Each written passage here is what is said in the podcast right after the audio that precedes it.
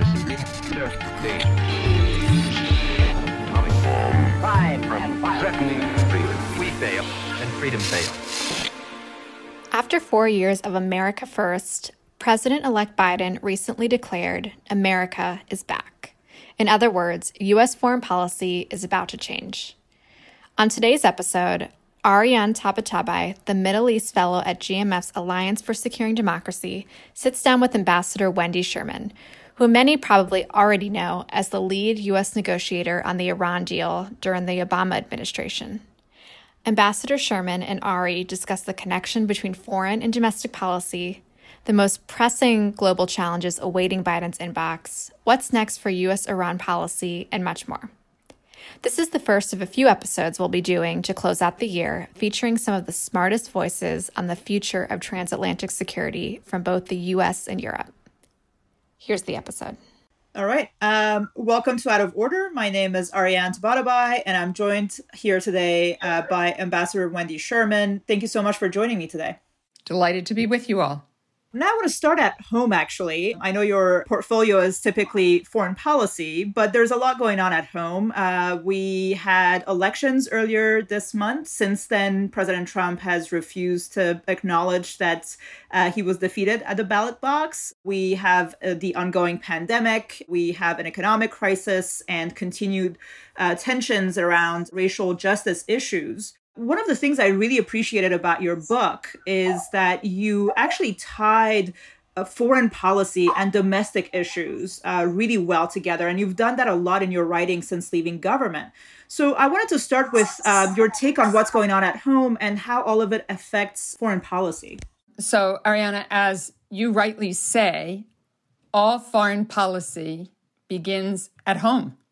And when President-elect Joe Biden gave his acceptance remarks the other evening, he said, "This is not about the example of our power. It is about the power of our example."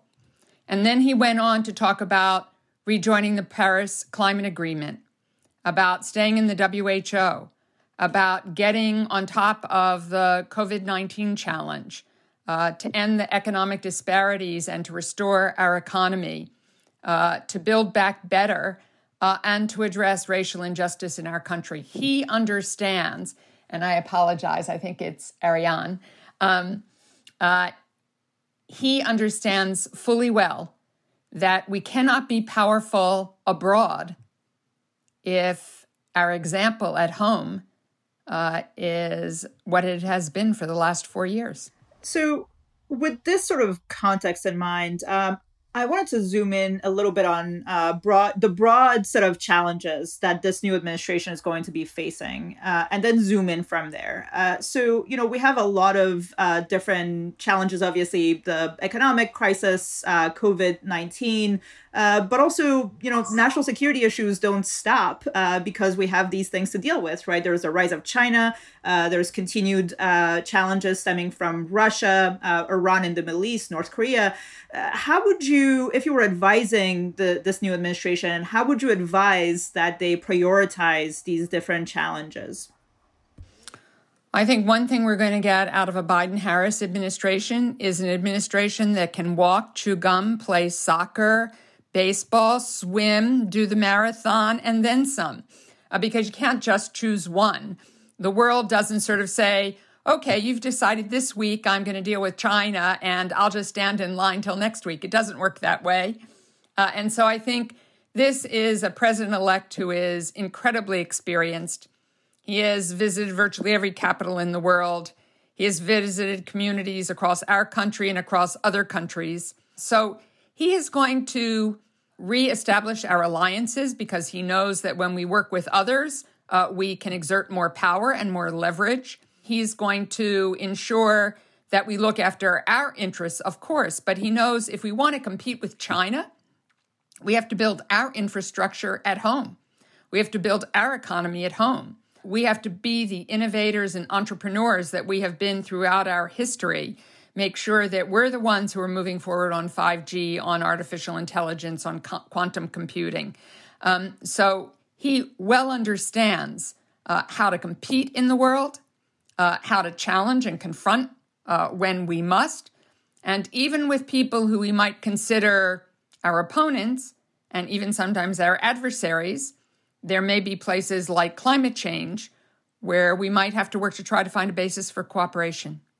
Can I ask you to actually dive into this a bit more? Because one of the key things that has emerged during this election cycle in particular, but of course it's not new to this election cycle, is some of these authoritarian actors' attempts at interfering in our elections and the process, undermining democratic institutions.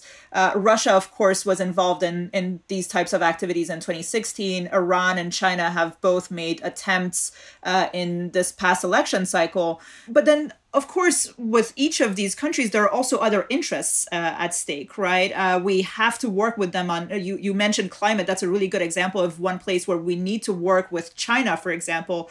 How do you balance those things? How do you make sure you're able to kind of, hold them accountable for their actions on the one hand, while also continuing to have a cooperative relationship on other issues? Well, it's a multifaceted approach to diplomacy.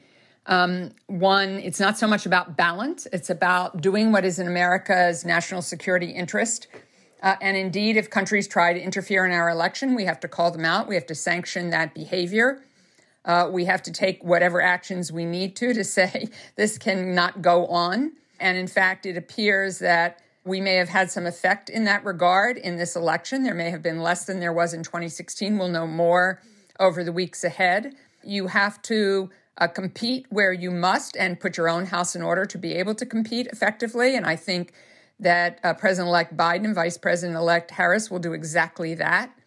And I think there are times that one has to challenge and confront, as you'd have to do in disinformation, what China is doing in the South China Sea to try to stop freedom of navigation. And at the same time, it's in our interest and it's in China's interest that we deal with climate because it depresses growth. China's got over 1 billion people it has to take care of. They have folks who don't want to live in their cities because of pollution. The rise of asthma is profound in China. So it is in their interest, it's in our interest, and it may be one area where we can find common cause. And even though this horrific pandemic began in Wuhan, China, and I do wish absolutely there had been more transparency in the way China dealt with this. This will not be the last pandemic that the world confronts. It's why I believe President-elect Biden has said that he will not leave the World Health Organization because, as imperfect as it may be, we need the World Health Organization because if we don't deal with COVID-19 all around the world, it will boomerang right back to the United States of America as soon as people get back on airplanes. Yeah, that all resonates. Thank you for that. I want to turn to Iran now. I think most of our listeners will know you from your role as the lead U.S. negotiator on the Joint Comprehensive Plan of Action, the JCPOA, the Iran nuclear deal. Of course, President Trump left the deal in 2018 after just short of 2 years of implementation by the U.S., its partners, and Iran. And since he's moved on to undertake what he's dubbed the maximum pressure campaign against Iran, it's a sanctions-heavy policy. So I kind of want to get your take on how you assess the Trump administration's Iran policy so far and how should the new administration deal with Iran, whether it's the JCPOA and its nuclear program or all of the other issues that we have with Iran, including its regional activities? Well, first, I want to say I was privileged to lead a team of extraordinary negotiators and to, in many ways, be the wing woman for Secretary Kerry, Secretary Moniz, our Secretary of State and Secretary of Energy, and most of all, of course, privileged to lead the team for President Barack Obama, who knew every single detail of this deal. So this was an agreement that was reached by literally hundreds in the U.S. government and by many, many, many people all over the world who were part of this effort. It's important for everybody to know when difficult things are done, it takes more than a team and even more than a village. It takes a whole heck of a lot of people over a very long time. But secondly, certainly I had hoped that President Trump would not leave the deal, that he would build on it, that he would use all of the points of leverage and all the sanctions that remain to deal with all of the nefarious behavior by Iran, its human rights abuses against its own people, its throwing folks into Evin prison who have no reason to be there, their malign behavior in the Middle East, their support for Hezbollah and Hamas, state sponsorship of terrorism, and so much more. President Trump took a different decision. I don't think he got the results he wanted. He thought it, I think, would bring Iran to its knees and they'd come back to the negotiating table. That clearly has not happened. The Europeans who were part of the deal, Russia and China, held on to it with Iran as long as possible. It's now hanging by a very slim thread. Iran is closer to what we call breakout time. That is how long it would take to get enough fissile material, highly enriched uranium, and weapons-grade plutonium for a nuclear weapon. They have a larger stockpile of highly enriched uranium. They're using more advanced centrifuges. And they haven't stopped their malign behavior in the region either. So I don't think that the outcome that President Trump was seeking has been achieved. President-elect Biden has said that if Iran will come back into full compliance with the Joint Comprehensive Plan of Action, the U.S. wants to rejoin the deal and build on it. Most arms control agreements have a follow-on agreement. That would be true here as well. And to use it as a foundation to discuss all of the other issues of concern that you outlined, and then some. So in the context of the nuclear talks, you spent, I don't know how many hours talking to your Iranian counterparts, right?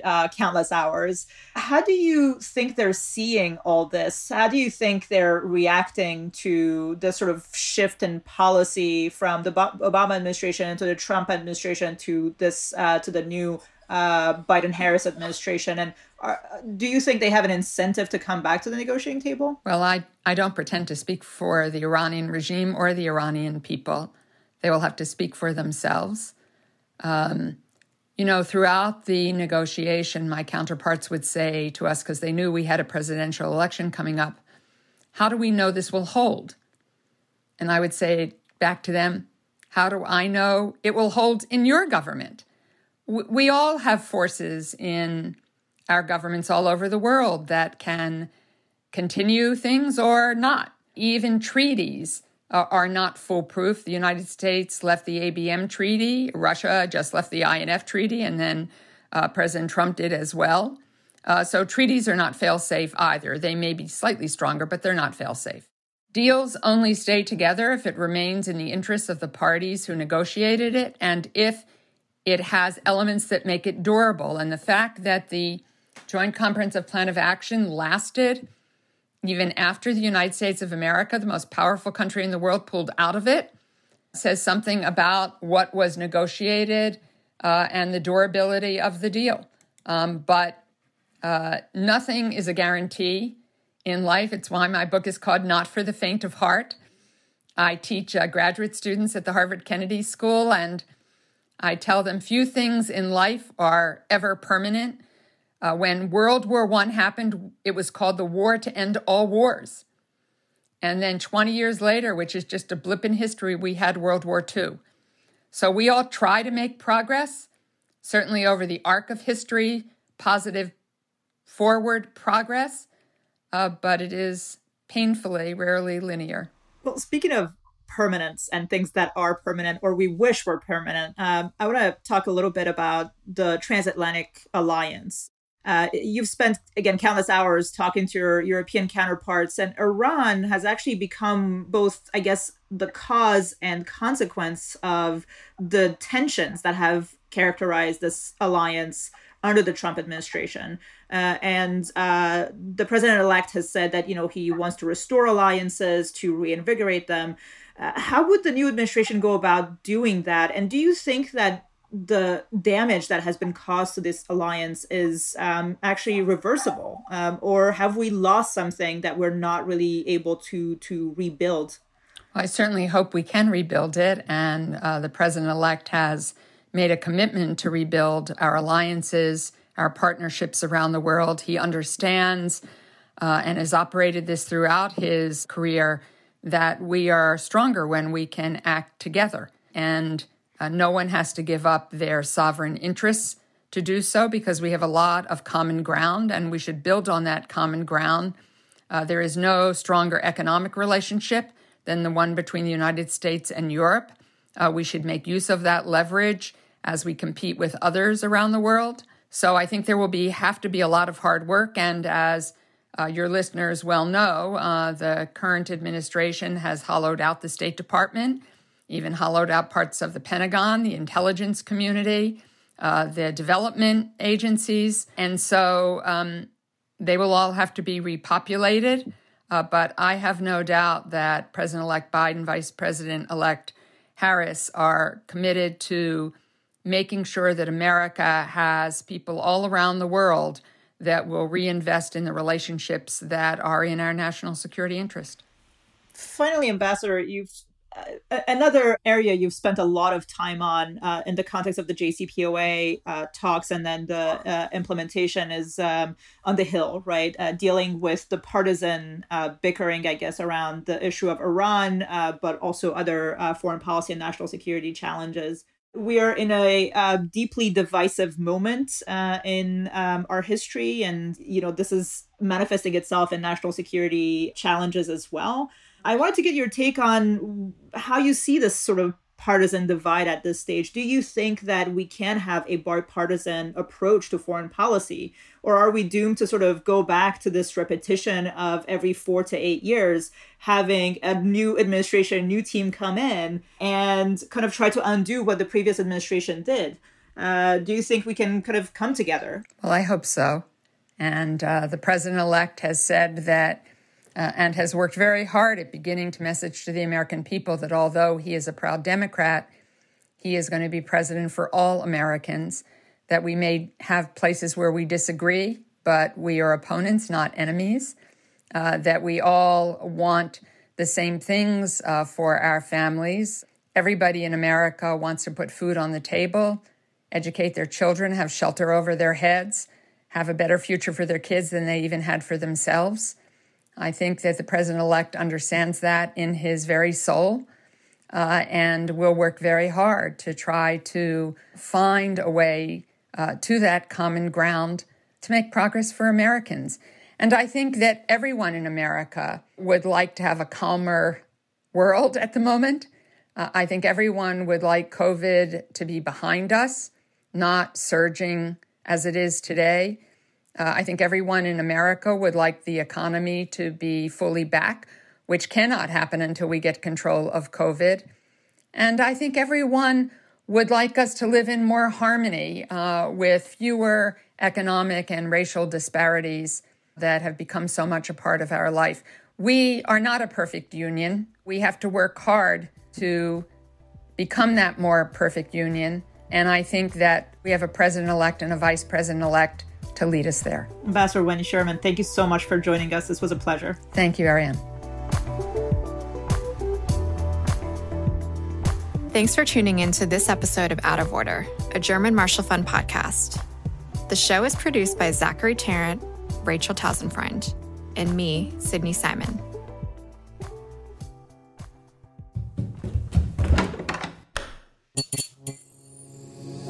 This podcast is part of the Democracy Group.